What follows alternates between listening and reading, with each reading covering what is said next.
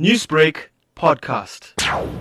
In the beginning, I was really very worried. I was worried about my clients because for over 40 years I've been in the industry. And for the first time, I'm being home for like three months. There is no doubt that this three month period is definitely having a negative impact on your business. You know, it seems as though our whole livelihood was lost overnight. It's been devastating and we work with our hands. It's our hands on stuff. Most of our hairdressers live from paycheck to paycheck. And the staff, although they've been handed UIF, you know, it's not enough because the staff, they have put food on their tables. They have their accounts to pay. And then also our rents. We have two shops, one in a shopping mall, and it's affected us really badly. We are ready to go back, but we don't know when. We've been really hit, and a lot of clients have been lost to underground hairdressers.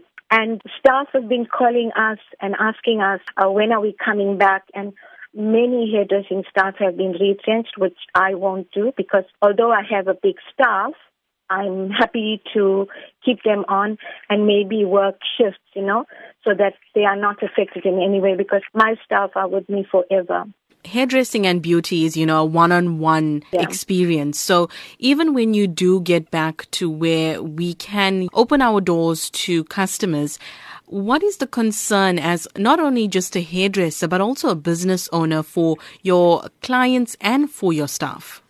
I would say we prepared with all our sanitation for the staff. We've got masks, we've got new aprons, and for our clients as well. Whatever the need be, from the thermometer to the gloves, and for our clients, we are waiting for EOHCB to come back with a new government gazette so that they can tell us what the salons need. But in the meanwhile, we are ready to go back. Speaking of underground hairdressers, have you been contacted by any of your clients who requested personal services and what has been your response to that? We are continually asked by our clients to do home visits or whether they can come to our house. And although it's illegal, you know, we have so many clients reaching out to us for home visits. I'm like, guys, there's a pandemic out there and we cannot leave our homes by expecting a house call. We're endangering your lives as well as ours. But some people don't understand. A lot of hairdressers have been going out. They've been fined between 5,000 and 10,000 rand. And we would really like to do the right thing and, and be optimistic that we would get back there and get back on our feet.